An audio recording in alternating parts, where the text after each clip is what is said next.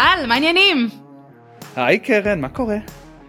בסדר גמור, איזה כיף, אנחנו בפרק שני של הפודקאסט שלנו, והיום יש לנו פרק ממש ממש חשוב בעיניי. אמ, אנחנו הולכים לדבר האם להתנסות יש ערך, ומתי נכון לתכנן לעומק, ומתי פשוט לזרום ולהתנסות, נראה לי שזה חשוב, לא? טם טם טם, לגמרי, זה ממש חשוב. Uh, האמת היא זה נושא שאני ממש אוהב כי זה, זה משהו שמאוד מאוד מעסיק אותי. אני כנראה הפרק הזה גם יוצא אחרי הפרק live אה, שאני עושה פרק 50 בפודקאסט השני שלי הראשון שלי שממש דיבר גם על הקטע הזה של מתי אה, מתי להמשיך ומתי להפסיק כאילו היחס הזה בין התמדה לבין אה, לבין להפסיק או לשנות. אז מרכיב מאוד מאוד חשוב בכל דבר הזה זה גם היכולת שלנו להתנסות. ואני סקרן לראות על מה נדבר. כן, לגמרי. אז תראה, כשדיברנו קצת על הפרק הזה, אה, התחלנו לדבר כל אחד מהמקום שלו או שלה, ואני רוצה דווקא לא לדבר עליי היום, שאני מלווה בעלי ובעלות עסקים, ואני מעודדת אותם להתנסות, אלא אני רוצה דווקא לדבר עליי כשיצאתי לעצמאות. ואני זוכרת שכשניסיתי, כשיצאתי לעצמאות אז לא יכולתי להרשות לעצמי לקחת מישהו שיבנה לי אתר, לא יכולתי להרשות לעצמי לקחת מישהו שיעזור לי עם הדברים השיווקיים, הייתי צריכה בעצם ללמוד את הכל אה, לבד. כן, אני חייבת להגיד שלקחתי מישהו שליווה אותי אה, מבחינה עסקית, היה אמור להיות המלווה העסקי שלי, אבל האמת שהרגשתי שלא הייתה שם התאמה ממש ממש עמוקה אה, לצרכים שלי, ובאמת הייתי צריכה ללמוד הרבה מאוד דברים לבד. וכמישהי ש... ככה גדלה על הצד היותר פרפקציוניסטי של העולם ואני שמה לב לפרטים ודברים מאוד מאוד חשובים לי, אני ממש זוכרת שהיה לי פחד פשוט לצאת עם דברים וככה מצאתי את עצמי במשך אה, שבועות פשוט עובדת אה, למשל על האתר שלי שלמדתי לבד איך לעשות אה, אתר ב WordPress, איך להשתמש ב Elementor, אה, איזה דברים בכלל גוגל מחייב אותנו שיהיו באתרים. וואי, האמת שזה קורע אותי לחשוב על זה, כי היום אני אשכרה מאפיינת לאנשים אתרים, ו... אבל לא חשוב, side note. אמ, אבל אני ממש זוכרת ש... שמאוד לא רציתי לצאת עם זה החוצה.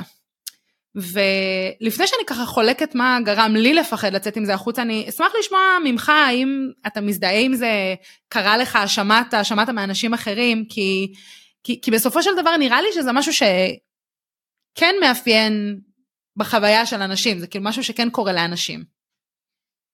בטח, אני, אני חושב, אני אלך אפילו ממש אחורה. אה, תחשבי מה זה שאני בעצם נכנסתי לעתודה אה, בלי שאני יודע מה זה ללמוד כי בתיכון היה לי כל כך קל עם הלימודים והכל ועבר לי ממש בקלות ורק בעתודה בעצם בתואר הראשון שקיבלתי בומבה לפרצוף מה זה אומר לשבת על התחת וללמוד אז זה גם סוג של התנסות ראשונה כאילו אה, בגיל 18 להיות באוניברסיטה וגם הלאה במהלך החיים כאילו הרבה דברים הייתי בין הבודדים בחבר'ה שלי שעשה, שעשה דברים כאלה. אה, בזמן שכל החברים שלי הלכו לתואר שני אני הלכתי לג'ולט. בזמן ש, שכאילו אה, שכל החברים שלי בכלל לא יודע העסיקו את עצמם בכל מיני דברים אחרים אני זה שהלכתי לקהילות וכתבתי תוכן ויצרתי בלוג ויצרתי פודקאסט אה, מאפס מנוהוור וסגרתי פודקאסט ופתחתי פודקאסט חדש.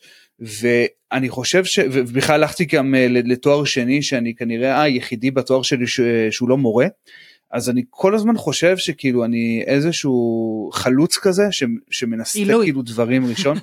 כן, לא, לא, אני לא, לא זה, אבל אני, אני יוצר את הדרך שלי בעצמי, אני חושב שגם כל אחד בסופו של דבר יוצר את הדרך שלו בעצמו. ו, אה, ובזכות הפעילות שלי הגעתי גם לתפקידים אחרים מאנשים אחרים. אה, וזה מרגש ומפחיד כאילו אני יכול להגיד שזה גם מרגש וגם מפחיד כי מצד אחד זה אה, כאילו זה כן יציאה מאזור הנוחות וזה מאוד מאוד מפחיד לעשות את זה אבל מצד שני יש בזה גם משהו מרגש ואם אתה מתאהב ברגש הזה בחדוות למידה הזו בלנסות דברים חדשים אז זה ממש ממכר ואי אפשר להפסיק. כן, אבל אתה אומר דברים שהם קצת שונים ממה שאני אמרתי, שזה מקסים, כאילו אתה בעצם מתאר איך אתה דווקא קופץ למים, בזמן שאנשים הלכו בצורה מסוימת, עשו דברים מאוד מאוד ספציפיים, אתה החלטת לעשות משהו אחר. ואני רוצה דווקא לבוא ולהגיד, שקודם כל זה, זה מקסים, אנחנו תכף ננסה להבין איך אתה עושה את זה ומה התהליך המחשבתי שלך, אבל אני דווקא מתארת את ה... המקום הזה שאנחנו לפעמים עובדים על משהו במשך ימים, שעות, חודשים, לפעמים שנים, ואנחנו מפחדים לצאת עם זה החוצה. אז אם אני אחזור רגע לאתר הראשון שלי שבניתי, אני ממש זוכרת שלי היה בראש אני לא יכולה לצאת לעצמאות אם לא יהיה לי אתר. ולמרות שרשמית אה, אמרתי לעצמי שאני יוצאת לעצמאות ביולי, רק בנובמבר, בשני בנובמבר אני בעצם חוגגת את היציאה שלי לעצמאות, כי בעצם מיולי עד נובמבר בניתי את האתר שלי. וכש... בעצם כל הזמן השוויתי את האתר הלא מוגמר הזה, הדבר הזה שעשיתי לבד, למה ש... לאתרים של כל מיני מותגים. אני זוכרת שהסתכלתי על האתר של אפל, והסתכלתי אה, אפילו על האתר של אלמנטור, כי התחלתי להשתמש באלמנטור כדי אה, בעצם... וואי, איזה, איזה גבוה את מכוונת. אה, נכון, נכון. ו- ו- וזה מה שהפחיד אותי אגב, כי הסתכלתי על כל מיני אתרים ואני אמרתי, רגע, איך אני אמורה לעמוד בסטנדרט הזה? וממש פחדתי. אני ממש זוכרת את הפחד המכווץ הזה, שאמרתי לעצמי, טוב, איזה פדיחה, אני לא יכולה לצאת עם זה החוצה. אמ, והשקעתי המון בתוכן, זאת אומרת, אה, כתבתי, אני חושבת, משהו כמו שישה או שבעה, אה, שש או שבע כתבות לבלוג, אה, שאגב היו בנושא אחר, כי כשיצאתי לעצמאות רציתי לעשות ליווי מנהלים, אז יש הרבה על נטישת עובדים, לתת פידבק, כל מיני כאלה. ופשוט ישבתי וכתבתי והצבתי ואני זכורה לי מין, זכור לי רגע שאני יושבת על הספה בדירה שלי בתל אביב בשלוש וחצי לפנות בוקר אחרי שעה וחצי שאני מנסה לעשות משהו די פשוט באלמנטור ולא מצליחה וצורחת על המחשב ובוכה כל כך בוכה ואז פשוט יום למחרת בבוקר קמתי קמתי באיזה שש וחצי לפנות בוקר וישר רצתי לראות אה, איזשהו סרטון ביוטיוב שפתר בדיוק את הבעיה הזאת ואז הצלחתי לעשות את זה. ואני זוכרת שפשוט באותו בוקר אמרתי אין סיכוי שאני משקיעה באתר הזה יותר מעוד שבועיים שלושה אני חייבת לצאת לאוויר. ו- וזה בעצם המטרה של הפרק עברתי איזשהו מחסום שאמרתי לעצמי מותר לקלל בפודקאסט שלנו מה אתה אומר? לא, לא דיברנו על זה עדיין בואי בוא נדבר על זה כן מותר. טוב, יאללה, בסדר. אז אמרתי fuck it, ופשוט החלטתי לפרסם אותו. והדבר הכי מצחיק שקרה, זה שרק אחרי שפרסמתי אותו החלטתי ללכת לראות אתרים של מי שאמורים להיות המתחרים שלי דאז, והרמה הייתה ממש ממש נמוכה. זאת אומרת, כמו שאמרת בהתחלה, וואו, איזה גבוה את מכוונת קרן רייטלר, הדוגמאות שבאמת לקחתי, זה דוגמאות מאתרים מאוד מאוד מוצלחים, ואז בסופו של דבר כל כך פחדתי מה... אתם יודעים, מה, מהמקום הזה שישפטו אותי, שיחשבו שזה לא מספיק טוב, שבסופו של דבר התוצאה הייתה הרבה יותר טובה ממה שקורה ב, בשוק. אה, ואפילו ממש איזה חודשיים אחרי זה אני חושבת קיבלתי איזושהי לקוחה שעשיתי לה את האפיון הראשון ever אה, וכתבתי לה תוכן והיא אמרה שהיא הגיעה דווקא אליי כי היא ממש ממש אהבה את האתר שלי. הופה. כן, ועל זה אני רוצה שנדבר. תראי, קודם כל החזרת אותי ממש אחורה גם לימים אה, שאני ישבתי על האתר המאוד מאוד בסיסי שלי שהוא עדיין די בסיסי. אני זוכר אה, גם אה, ימים ולילות שאשתי צועקת עליי נו מה טל מתי אתה בא לישון ואז אני אומר לה עוד עשר דקות ועוד חמש דקות ועוד עשר דקות ועוד עשר דקות ועוד זה וגם אלמנטור וזה מת על אלמנטור אבל בהתחלה זה קשה. שאלה שעלתה לי לאורך כל הסיפור שלך תגידי קרן רייטלר היקרה את מגדירה את עצמך כפרפקציוניסטית? כבר ממש לא. כאילו ממש זה לא ברדאר שלי אפילו, אה, אבל אני כן יכולה להגיד שכסטודנטית וכאישה צעירה, מאוד מאוד סבלתי מזה, זאת אומרת, אה, לא כי לא התנסיתי בדברים, אני דווקא חושבת שדי קפצתי למים שזה לא כל כך פרפקציוניסטי, אבל אני ממש, זה מצחיק, הדבר ש, שהכי עולה לי זה שבכיתה ב', וואי איזה פדיחות, אני אספר את זה בכל מקרה, בכיתה ב', מקבלים את התורה, אתם זוכרים את זה? נוסעים לכפר חב"ד, מקבלים את התורה וכל אחד מקבל ספר תנ"ך, ואחת הפעילויות הייתה להכין אה, איזשהו מיצג של איך שאנחנו חושבים שספר התורה היה נראה במקור. וחילקו אותנו לקבוצות, אז אני עשיתי את זה עם מאיה בר תנחום והילה גבאי, אה, והייתה את הקבוצה של וואו. הבנים, אייל, מושיקו, יניב, כן, לא אשכח את זה בחיים. ו... וואו. ואני זוכרת okay. אוקיי. שאייל, מושיקו ויניב הכינו משהו מקסים, הם לקחו קופסת נעליים ועטפו אותה בנייר כסף כזה ועשו את זה כמו לוחות הברית כזה, משהו ממש ממש יפה.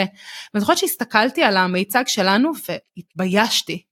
ומה שעשיתי זה שהכרחתי את מאיה בר תנחום והילה גבאי שאנחנו נעשה את הפרויקט הזה עוד פעם, לא סיפרנו על זה לאף אחד ופשוט לקחנו דוגמה מהפרויקט שלהם אבל עשינו אותו הרבה יותר גדול ובמקום נייר כסף קנינו נייר זהב בכלבו השכונתי. עכשיו, וואו. למה זה כל כך עקרוני לסיפור שלנו פה? כי בסופו של דבר... אני בחיים, הק... כי, כי, כי קודם כל אני בחיים לא הייתי רוצה לעבוד איתך. על פורים. לגמרי. לא, אבל, אבל מה שקרה זה שהבנים אה, ממש כעסו, ואני לא אשכח את זה בחיים, כי אז אה, המורה שלנו הסבירה לנו על זכויות יוצרים ועל ההבדל בין לקיחת השראה, בכיתה ב', כן? ואז הם עשו אבל מיצג אחר. הם עשו מיצג אחר, ואני התעצבנתי ועשיתי עוד מיצג. ובסופו של דבר זאת הייתה מין איזושהי מלחמה והיה לי ממש ממש קשה עם זה שבאמת הבנים, הקבוצה של הבנים תמיד עשו משהו שהוא היה הרבה יותר טוב משלנו. ו...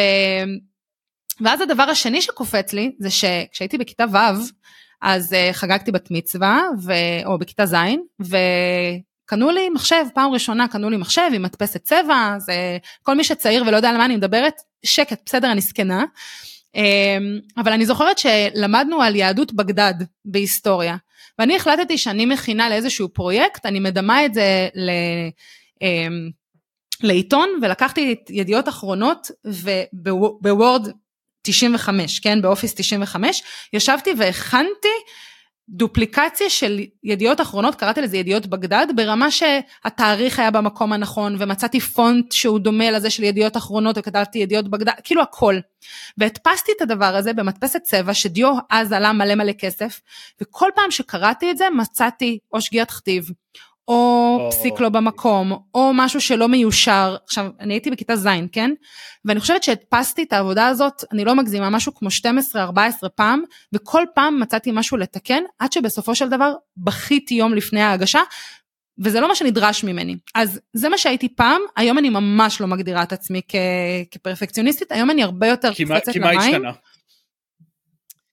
וואי, זו שאלה מעולה. אני לא יודעת, מה, אני לא יודעת להגיד מתי זה השתנה, אבל אני זוכרת שמהר מאוד הבנתי, במיוחד כשיצאתי לעצמאות, שאני חייבת להיות בתנועה. שלהיות בתנועה הרבה יותר חשוב משדברים יהיו מושלמים, כי הדיוקים הכי מדהימים מתקבלים כשאנשים נותנים את הפידבק שלהם.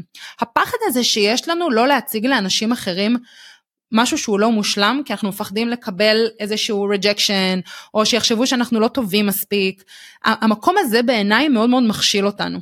אז אני חושבת שאיכשהו יחד עם היציאה לעצמאות כנראה גם לפני זה כן כשניהלתי אה, ו, ובאמת יצאתי כל מיני פרויקטים אני חושבת שכבר אז אה, די נגמלתי מהעניין הזה של, של הפרפקציוניזם אבל אני חושבת שרוב האנשים מפחדים לקפוץ למים הם מפחדים מהשוואה לאחרים ולתוצרים שנמצאים בחוץ כי הם לא כל כך מבינים את המקום ההתחלתי שהם נמצאים בו. אה, ובעיניי צריך להשוות את עצמנו למי שהיינו אתמול ולאיפה שאנחנו רוצים להיות מחר ולא לאנשים אחרים. והשינוי המחשבתי הספציפי הזה, הוא זה שעושה אצלי את ההבדל.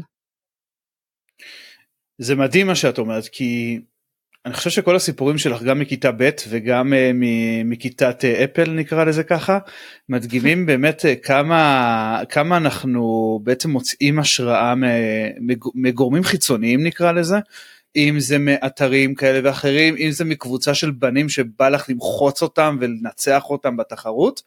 ו, וכן, ואני חושב שבגלל התחרות אז אנחנו, זה, זה קצת כאילו אחד נגד השני, כי מצד אחד יש כל כך הרבה השראה מבחוץ, ומצד שני אנחנו מסרבים להשתמש בה, כי אנחנו כל כך פוחדים להשתמש בה, ואני חושב שהפחד שלנו נובע מכמה דברים.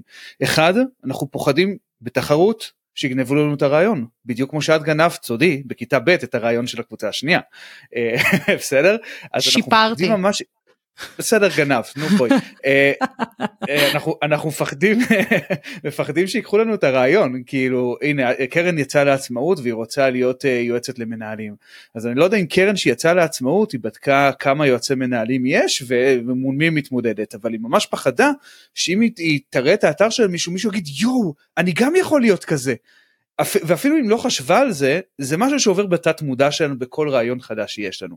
והדבר השני, זה בדיוק ההפך, אנחנו כאילו, כי אולי אם גונבים לנו את הרעיון, אה, ודיברנו בפרק הראשון קצת על איך אה, אני השתמשתי, רציתי להשתמש בתוכן שלך באופן מכבד, אבל בעולם של תוכן לא כולם עושים את זה באופן מכבד וממש מעתיקים רעיונות מאחרים, אז יש כאלה שאומרים, מה, תתייחס לזה על הצד החיובי, כאילו, אם גנבו ממך משהו, כנראה שאתה שווה את זה, כנראה שאתה שווה משהו שיגנבו ממך.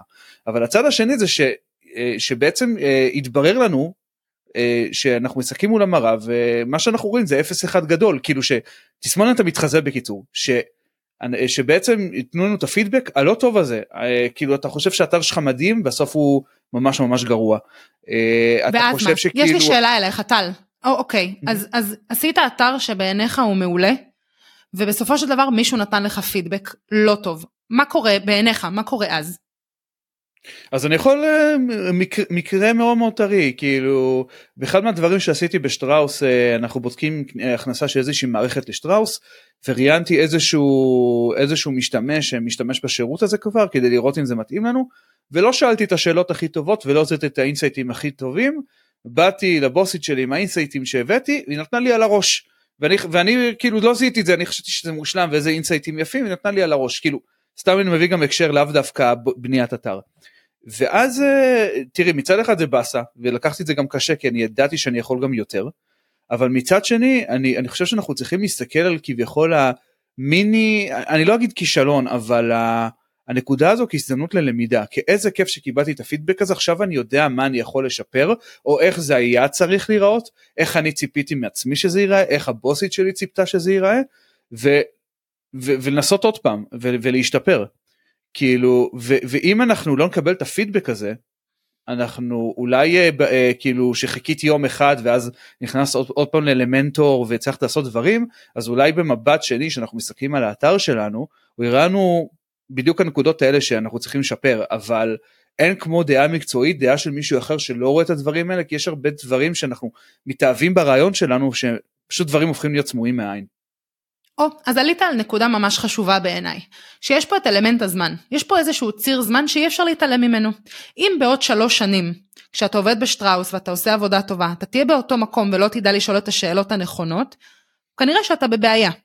אבל בגלל שרק התחלת את התפקיד, בעיניי הפידבק אה, הוא פידבק, כמו שאמרת, הוא ללמידה.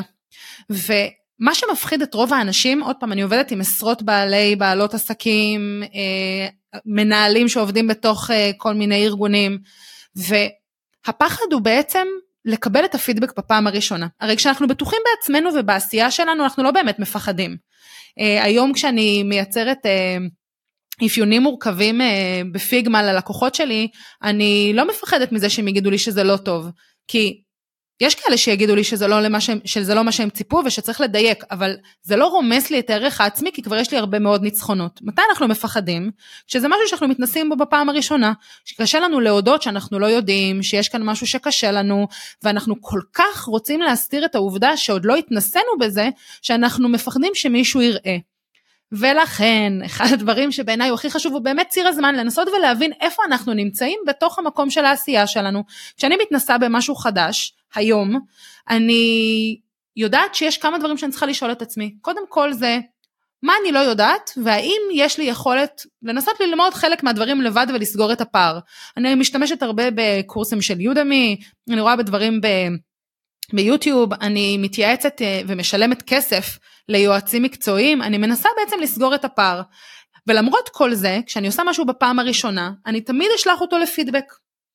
ואני יודעת שגם אם מישהו יגיד לי שזה לא טוב, אז קודם כל יש לי בחירה האם לקבל את זה שזה לא טוב, ולקבל גם עוד, עוד פידבק ממישהו אחר. זאת אומרת, זה שיש מישהו אחד בעולם הזה שנתן לנו פידבק שהוא לא טוב, ואולי אפילו עשה את זה בצורה מעליבה וגרועה, עדיין לא אומר שום דבר על היכולות שלנו. ואני חושבת שפה נכנס הערך העצמי שלנו, כי בדרך כלל, אצל רובנו, כשאנחנו מקבלים פידבק שהוא לא טוב, זה פשוט שובר אותנו, זה מרסק אותנו. ו...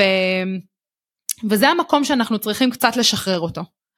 אמ, ממש. נכון. אומרת, אני אפילו, אני, אני אפילו, שנייה, אני אפילו נזכרת ששנה שעברה כשהיינו בדרום אפריקה, העברתי איזושהי סדנה לאיזושהי חברה, וזאת הייתה סדנת storytelling ואני סטוריטלרית נכון זאת אומרת זה אחד הדברים הבסיסיים שאני עושה.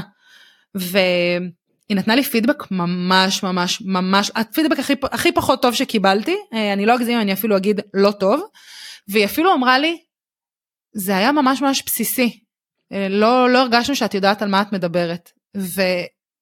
אני, תקשיב, אני שלושה ימים לא אכלתי, אני לא ישנתי, אני בכיתי על הספה ואמרתי שאני רוצה, אה, רוצה לחזור להיות שכירה, שנמאס לי, כאילו לקחתי את זה בצורה מאוד מאוד דרמטית, כן?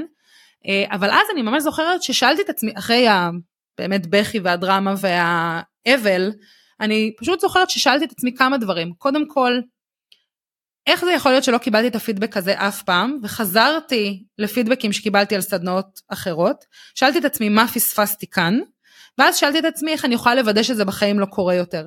זאת אומרת, יכול להיות שהסדנה באמת הייתה לא טובה, יכול להיות שאותה פונקציית HR סתם הגזימה, יכול להיות שלא באתי לה בטוב, יכול להיות, ויכול להיות שהתשובה היא פשוטה, זה פשוט לא התאים להם, וזה לא היה טוב לצרכים שלהם, זה יכול להיות. ואני חושבת שכל עוד אנחנו בתוך העשייה שלנו יודעים שאנחנו לא מושלמים כל הזמן, אבל אנחנו תמיד בדרך ותמיד בלמידה, אנחנו ניקח פידבקים בצורה הרבה פחות דרמטית, ולא נפגש שלושה ימים על הספה ולא נאכל ונתנהג כמו ילדים קטנים שרוצים לחזור להיות uh, שכירים, uh, a.k.a אני לפני שנה וחצי. זה גם, אגב זה גם, זה גם בסדר לעשות את זה כאילו זה בסדר ברור. לקבל פידבק בצורה קשה וזה בסדר לבכות שלא שלא נחשוב שזה לא צריך אבל אני חושב שנגעת פה במשהו יפה בעניין הזה של פרשנות. כי אסור לנו לפספס את העניין הזה של מה הפרשנות שלנו לפידבק שקיבלנו. כי יכול מאוד להיות שכמו שאת אומרת זה, זה כל כך הרבה משתנים וגם אה, אני, אה, אני יודע מהתחום של ניהול מוצר שלא תמיד אנחנו יודעים לבטא מספיק טוב רגשות בעל פה יש אנשים שלא טובים בזה. ויכול להיות שהיא סתם יצאה עלייך באובר דרמטיות בזה שאת גרועה והכל אבל בעצם התכוונה למשהו אחר לגמרי ופה כאילו אחרי עבודת חשיבה פרטת יפה מאוד את המשתנים שיכולים להשפיע. אולי יש חוסר התאמה בינך לבין הארגון, חוסר התאמה בינך לבינה באופן אישי, כאילו, ואולי פשוט הסדנה לא הייתה טובה, כאילו, יש הרבה מאוד נכון. דברים. ו- וחשוב לאבד, לאבד בעין את הפידבק הזה, חס וחלילה לא לאבד באלף, ו- ולנתח אותו ולהבין מה, מה בעצם קרה שם. כי זה יכול להיות הרבה מאוד דברים ולא תמיד ברגע שזה משהו גדול כמו סדנה, קשה למצוא את הידיים ואת הרגליים ומאיפה מתחילים אז uh, כן לקחת את זה באיזי ו- ולאט לאט לפרוט את זה למשתנים ולסיבות ולנסות ל- לעשות פרפרזה של מה היה שם uh, ו- ולצאת לדרך חדשה ואני חושב שכאילו זה תכונה שהיא מאוד מאוד פרפקציוניסטית אולי לא לבקש את הפידבק הזה ולהיות רגע ו- ו- ו- ולעשות עד הסוף שזה יהיה מושלם ו- ו- ורק שזה מושלם להוציא החוצה. למרות שאנחנו יודעים שזה אף פעם לא מושלם, אבל אני חושב שפרפקציוניסטים אמיתיים הם uh, צריכים לאפשר להם את הפגיעות הזו. כאילו כי אם אתה באמת רוצה להגיע לפרפקט, פרפקט זה לא בעבודה שלך בתוך uh, חדר חשוך עם מסך לכבוש את העולם, זה לא עובד ככה, אתה צריך שותפים. ו- והשותפים האלה יכולים להיות אנשים שאתה משלם להם כסף, כן, תעשו את זה איפה שזה נכון, וזה יכול להיות אנשים שפשוט הולכים איתך יד ביד, אני יכול לתת לך דוגמאות מאוד מאוד קטנות, בעיצוב של, ה, של הפרק live כאילו עשיתי כזה סוג של תמונה ב Canva לפרק live שלחתי את זה לכל החברים הטובים שלי שאני יודע שהם כנראה מעצבים יותר טובים ממני לא לא לגורם מאוד מאוד מקצועי אבל עשיתי להם כאילו אופציה א' או אופציה ב' כאילו מה דעתכם? א' יותר טוב ב' יותר טוב. ואז התחלתי לאסוף רעיונות לשיפור וזה ולאט לאט התגלגלתי עם זה. אבל הכל כאילו זה, זה היה לי מאוד מאוד חשוב ופשוט כאילו ויתרתי על הכל הכל היה בחוץ הרגש, הרשיתי לעצמי להיות פגיע נתתי לחברה ממש טובה את היוזר שלי ל-Canva כדי שתעצב לי את זה כאילו וזה באמת צריך לבוא ולעשות את זה וכאילו כי רק ככה אנחנו יכולים ללמוד ולהשתפר ותשתמשו תשתמשו באנשים בסביבה שלכם בחברים שלכם זה נהדר. אבל אני חייבת להגיד שהדוגמה הזאת לא יושבת לי בול. כי okay. אוקיי. עיצוב זה לא, זה לא הפורטה שלך. וזה לא משהו שאתה לא שואף להיות מעצב. ולכן גם אם אתה מתנסה בעיצוב לבד, ואתה, כמו שאמרת, שלחתי את זה לחברים שלי מעצבים, ונתתי לחברה שלי הרשאות כדי שהיא תעצב, מראש ידעת שאתה לא מעצב.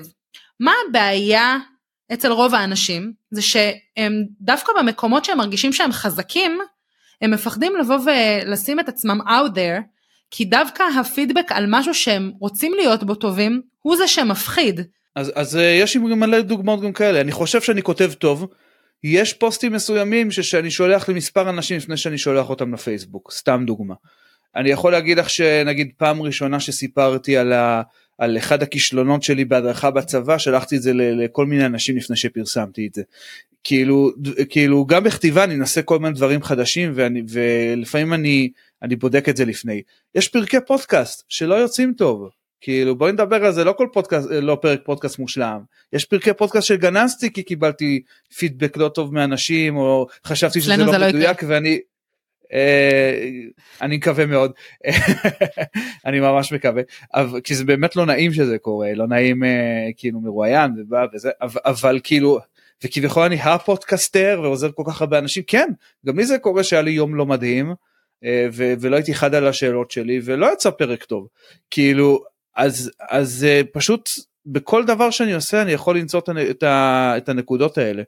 ואני חושב שזה פשוט זה כן וצריך להתאמן על זה בסדר. צריך להתאמן על זה דווקא בדברים שאנחנו אה, שאנחנו מראש אומרים שאנחנו לא טובים בהם כן דווקא על, על העיצוב בקנווה תתאמנו על זה תתאמנו על לבקש פידבק במשהו שאתם מוכנים לשחרר. ואז לאט לאט ככל שתתאמנו יותר ויותר על דברים שאתם מוכנים לשחרר יגיע גם משהו שאולי לפני חודש לא הייתם מוכנים לשחרר אותו ולבקש על הפידבק כי זה מאוד מאוד יושב לכם בקישקה בלב אבל אתם כן תהיו מוכנים לבקש על זה פידבק עכשיו כי כבר תרגלתם את, ה, את, ה, את הקביעה הזו מהפידבק. אתה יודע, אתה מדבר, ואני נזכרת ש... מה זה נזכרת? אני היום אה, מעצבת מצגות, לא כמעצבת מצגות, אלא כשזה חלק מהסיפור ויש איזושהי פרזנטציה, ואני מקבלת הרבה מאוד פידבקים על הדברים שאני מעצבת לעסק שלי. ואני זוכרת שדפדפתי ככה בתמונות שלי בפייסבוק בערגה, על הגעתי כמעט שלוש שנים אחורה לפני, ה, לפני הקורונה, וראיתי שעשיתי איזושהי סדנת מכירות, ואני כמובן הכנתי את העיצוב של הפלייר הזה, אם אפשר לקרוא לו ככה, ואני פשוט זוכרת שאמרתי לעצמי, יואו, מה זה, למה בחרתי את הכתב הזה? יואו, השילוב צבעים הזה ממש לא טוב. יואו, האלמנטים לא ממורכזים. יואו, נראה שאין בכלל גריד. כל מיני דברים כאלה ש... שלא ידעתי אותם אז. ואני ממש זוכרת שחשבתי לעצמי, וואו, אם היו מראים לי באותה נקודה מה אני אדע לעשות בעתיד, אני כנראה לא הייתי מאמינה לזה. ולמה זה בעצם מוביל אותי לפרק הזה? זאת אומרת, למה זה דוגמה כאן? כי אני חושבת שהרבה פעמים בתוך העשייה שלנו אה, אנחנו לא רואים את העבודה הקשה. זאת אומרת מי שרואה היום את הדרך שבה אני מעצבת לא מבין איזה דרך עברתי. מי ששומע ורואה איך אני עושה דברים היום לא יודע איך התחלתי כשיצאתי לעצמאות לפני שלוש שנים. וזה מה שאנחנו לא רואים אצל רוב האנשים שהם אוטוריטות או שאנחנו רוצים לקחת מהם דוגמה אנחנו לא רואים את העבודה הקשה שלהם אנחנו לא רואים את השינויים שהם עשו. ואחת הדוגמאות שאני מאוד מאוד אוהבת זה דווקא נגיד של המיתוג של Airbnb כשהם עוד היו Air Bed and Breakfast ככה הם קראו לעצמם. והמיתוג שלהם היה מזעזע. ולא רק שהוא היה מזעזע אם היית נכנס לאתר שלהם החוויית משתמש שם הייתה ממש ממש גרועה ו... וזה לא נראה בכלל דומה למה שקורה שם היום כי Airbnb לא התחילו כ-Airbnb המושלמים שאנחנו מכירים אותם עם החוויה וגם עם הדברים הנוספים שהם מציעים חוץ ממקומות לינה הם לא התחילו שם אבל מי שקצת חי עם מותג ומסתכל על אה, כל מיני דוגמאות אז יכול לחזור אחורה ולראות שזה היה נראה ממש על הפנים. וזה חלק מהשינוי שלנו, אנחנו לא יכולים לצפות מעצמנו בנקודה במיוחד התחלתית להיות מושלמים ולהיות אה, ברמה מאוד מאוד גבוהה במלא דברים. אנחנו צריכים לנשום לתוך זה ולהגיד רגע בכל השלב הזה, בכל הטיימליין הזה שיש לנו בתוך העצמאות, בשכירות, בתפקיד החדש שלנו, לא משנה מה, כשאנחנו חדשים תהיה לנו עקומת למידה מאוד מאוד גדולה וכנראה גם נורא מהר. אבל הדרך נכון. היא פשוט לקפוץ למים, לא להשוות אותנו לאנשים אחרים שנמצאים כבר תקופה בחוץ, וכמו שאמרתי קודם, אנחנו ממש חייבים להשוות את עצמנו למי שהיינו אתמול, ולמי שאנחנו רוצים להיות מחר, ופשוט שזה יהיה כוכב הצפון שלנו. לגמרי. אני לא בטוח שכאילו באמת אה, אתמול ומחר כממש timeline זה אלא timeline מאוד מאוד כללי כי לפעמים מאוד מאוד קשה לנו לראות אה, כמה למדנו ביום אבל מאוד מאוד קל לנו לראות כמה למדנו בחודש וחודשיים. אז אתמול גם יכול להיות אה, אם יותר קל לכם לפני חודשיים לפני שלוש ומחר גם יכול להיות עוד שנה. סתם רגע נקודת מחשבה. אתמול ומחר כ... כנקודות זמן של עבר עתיד. לא לא בהכרח מי הייתי לפני 24 שעות. אחלה. אה, ודבר שני כן אה, אפשר Airbnb זה דוגמה מעולה אפל דוגמה מעולה אחרת המחשב הראשון של אפל היה נראה פחות טוב מהפסנתר אה, שנות ה-80 שיושב לסבתא שלי בזה בבית. כאילו יש כל כך הרבה דוגמאות ואפל כאילו שהיום כל מה ששופע מאפל זה רק יצירתיות והדברים שנראים הכי פיין והכי טוב התחילו מגרוטאה מחשב כאילו שסגרו באיזה קופסה ומכרו אותו ואז הם קיבלו את הפידבק שזה נראה נורא ו- ומי הולך להשתמש בזה רק גיקים ואז הם נהפכו לאימפריית עיצוב. כאילו ו-Microsoft הלוגו הראשון שלהם היה מזעזע. יש אלף ואחת דוגמאות וזה בגלל שרגע אני חושב שכל החברות האלה וגם אנחנו צריכים לתעדף. צריכים לתעדף מה חשוב לנו עכשיו. וזה חלק מהרעיון של מה חשוב מה באמת חשוב לנו לבדוק כי אני לא בטוח שאנחנו עושים אתר באמת חשוב העיצוב שלו. כמו שחשוב רגע לראות אם יש engagement עכשיו engagement גם יכול להיות engagement לא טוב גם הרבה ביקורת מה זה האתר הזה נראה דפוק לאללה. ואם את מקבלת 500 פעמים מה זה האתר הזה נראה דפוק לאללה כנראה שכן עשית משהו טוב כנראה שמישהו כן התעניין פשוט לא אהב את העיצוב. עוד פעם הוא לפרק את המשמעות של הפידבק. אבל זה בדיוק אומר לנו את המשמעות המאוד מאוד הייטקית uh, uh, של MVP כאילו דברו רגע ותחשבו על מה שבאמת חשוב מה שאתם רוצים לבדוק. האתר זה איזשהו טסט ל-engagement איזשהו טסט לראות שרגע אני כביכול יש לי חלום על דף על one pager בוא נראה אם החלום הזה יכול לקרום עור וגידים יש מספיק מתעניינים שרוצים להשקיע בי. כאילו זה, זה איזשהו קו חשיבה שפשוט מוריד הרבה מאוד משתנים לרצפה גורם לנו לא להתעסק איתם. אז בואו רק נסביר מה זה MVP שזה minimal viable product שבעצם זה איזשהו עיקרון שמשתמשים בו בדרך כלל בסטארט-אפים כשהם מנסים לבנות איזשהו מוצר חדש הם פשוט רוצים לבדוק שיש לו כדאיות בכלל.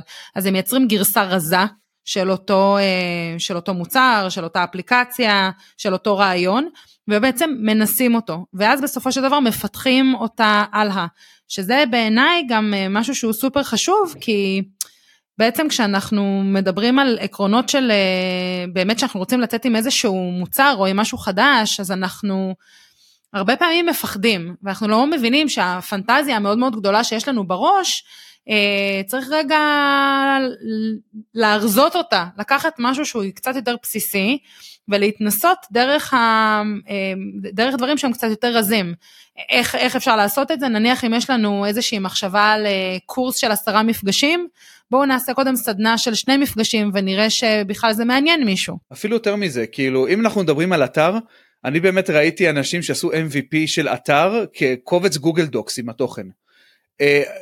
קורס זה לא חייב להיות סדנה אה, כאילו סדנה זה לא חייב להיות אה, כאילו שני מפגשים אפשר לעשות סרטון וידאו של חמש דקות כאילו ו- ולבדוק את זה משם ולהתחיל משם תבחרו אתם את הצד שאתם רוצים להתחיל איתו. את, את, את יודעת מה היה MVP של Dropbox המפורסמת? ספר לי. ה-MVP של Dropbox המפורסמת היה סרטון וידאו שמדגים את היכולת של Dropbox. הם פשוט שם, עשו one pager, שמו את הסרטון הזה שם, אמרו מי שרוצה להיות מהראשונים אה, שים פה את המייל, לא היה להם שום product מאחורי זה, רק one pager, וזה מה שהם מכרו, וככה הם הכניסו את המשתמשים הראשונים לפלטפורמה. אבל זה פשוט כאילו ה-MVP יכול להיות משהו אחר לגמרי שבכלל לא קשור. כאילו סרט... מה הקשר בין סרטון וידאו ל-Dropbox? מעבר לזה שאני יכול לשתף עכשיו גם סרטוני וידאו שם, אבל אין קשר. ותחשבו רגע מה, מה, מה אתם רוצים לבדוק וכן, ודווקא ש... זה משהו לא קשור אז יותר קל אולי לקבל פידבק וגם uh, יותר קל לראות לאן לשפר אותו וזה הרבה יותר מקטין את אי הוודאות כי כשאנחנו בונים בחדר שלנו החשוך מול המחשב את טירת דיסני ואז מגלים ש, ש, אה, שכאילו העיצוב של הטירה בכלל אה, לא קולע לטעמם של ילדים וסתם חשבנו את זה לעצמנו והראינו התלהבות זה פשוט לא פוגש את קהל היעד אז חבל בכלל שבנינו את זה מאלף עד תף. בוא נבנה את זה מאלף עד אלף נקודה אחד ונראה מה קורה ונצמצם את אי הוודאות בדרך כזו.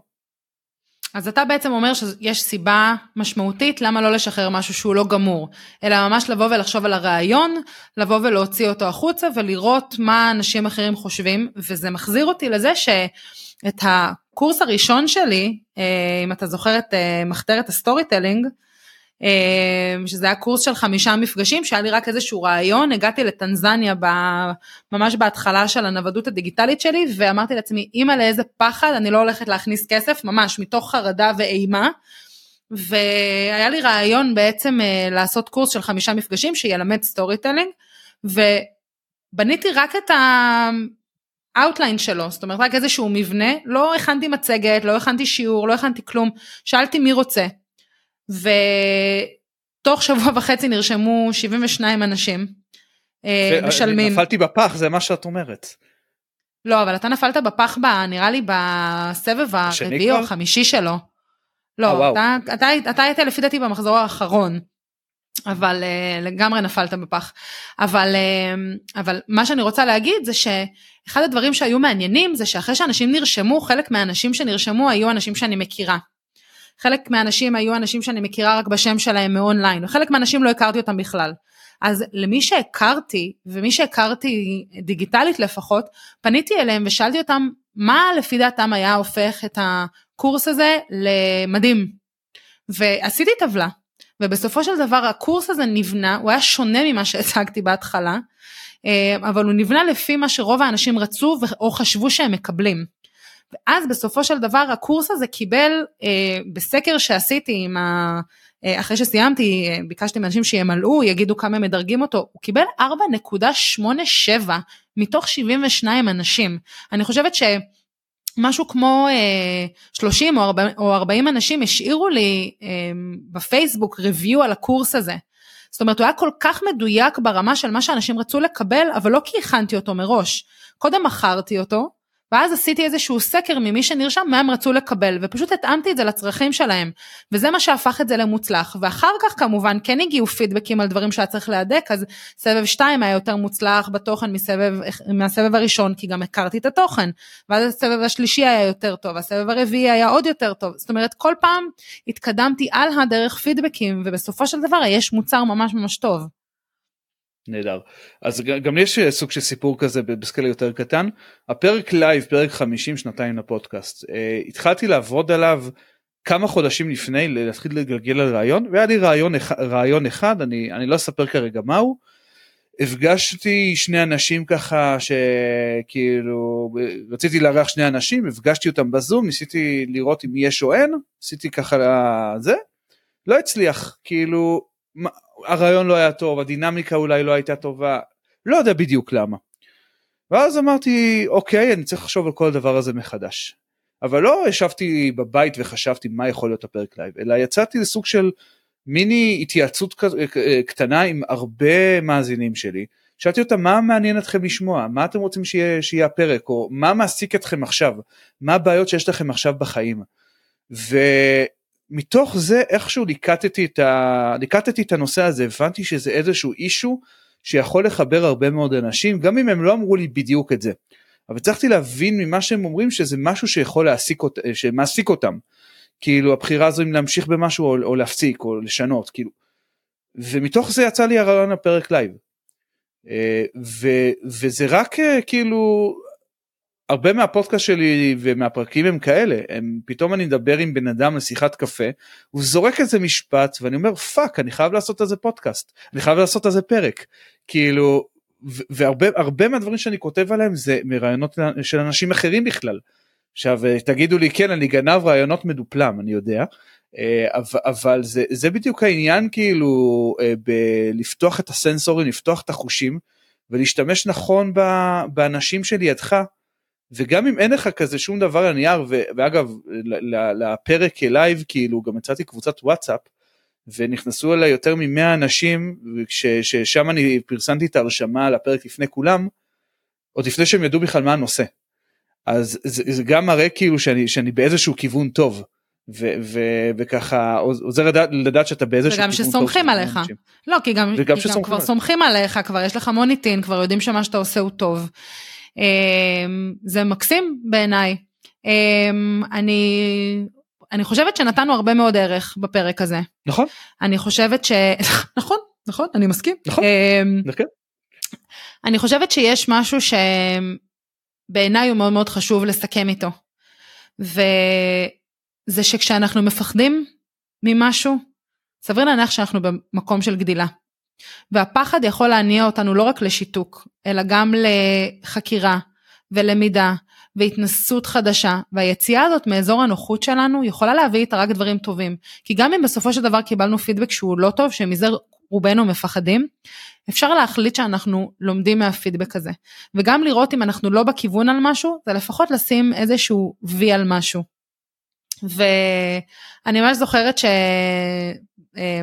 שאחד הדברים שאחת המתאמנות שלי, אני לא יודעת אם לקרוא להן מתאמנות כי אני לא מאמנת, אבל אחת הלקוחות שלי אה, אמרה לי, תקשיבי, אני אנסה, מקסימום אני אצליח. ואני זוכרת שכשהיא אמרה לי את זה אמרתי, וואלה, מקסימום נצליח, אז חברים, תנסו, מקסימום תצליחו. נכון, כמו בילבי, מה זה מה שהיא אמרה. אין לי מוס... אף פעם לא עשיתי את זה ולכן זה הולך להצליח. נכון, בדיוק. אז אה, אני רוצה להודות לך על פרק שני שבאמת הוציא ממני את נשכחות כיתה ב' אה, ועוד כל מיני אה, דוגמאות מופרעות לא פחות. ובאמת תמשיכו להיות בתנועה, תמשיכו לעשות מה שעושה לכם טוב, תיקחו דוגמאות שהן טובות, אבל אל תנסו לעמוד בסטנדרט שהוא הכי גבוה שאתם מוצאים. בסופו של דבר דברים יש להם נטייה להסתדר, לתקן את עצמם, להיות יותר מהודקים בהמשך, ובאמת, תקפצו למים, אתם תרגישו שהמים נעימים ואין שם כרישים, זה, זה ממני. וטיפ אה, כזה ממני, אה, בסופו של דבר אם אנחנו חוזרים לשורשים של הפחד אנחנו מגלים שבסופו של דבר אנחנו קופים שגדלו או על העצים או במערות, היסטוריונים מסוימים טוענים ככה ואחרים ככה, שבסופו של דבר היינו צריכים לשמור על המשפחתיות את זה בטבע שהוא, שהוא מלא באיומים ומשם נובע הפחד ומשם נובעת החוסר יכולת לפעמים לצאת מאזור הנוחות. היום אנחנו בעולם אחר, היום אנחנו, אה, הפחד הוא דווקא המקומות האלה שכן הם יציאה מאזור הנוחות וכדי להישאר רלוונטיים כדי להמציא את עצמנו מחדש אנחנו צריכים לצאת מאזור הנוחות אז טיפ שלי תלכו דווקא לנקודות שאתם מפחדים מהם ותתנסו שם כי שם זה המתנות הבאמת גדולות שאתם יכולים לקבל בחיים האלה. תודה טל, תודה לקופים והאנשים שמקשיבים לנו וכמובן אה, אנחנו מחכים לפידבק, תספרו לנו מה חשבתם. תודה לך אה, קרן הקופה רייטלר, ביי ביי. Bye.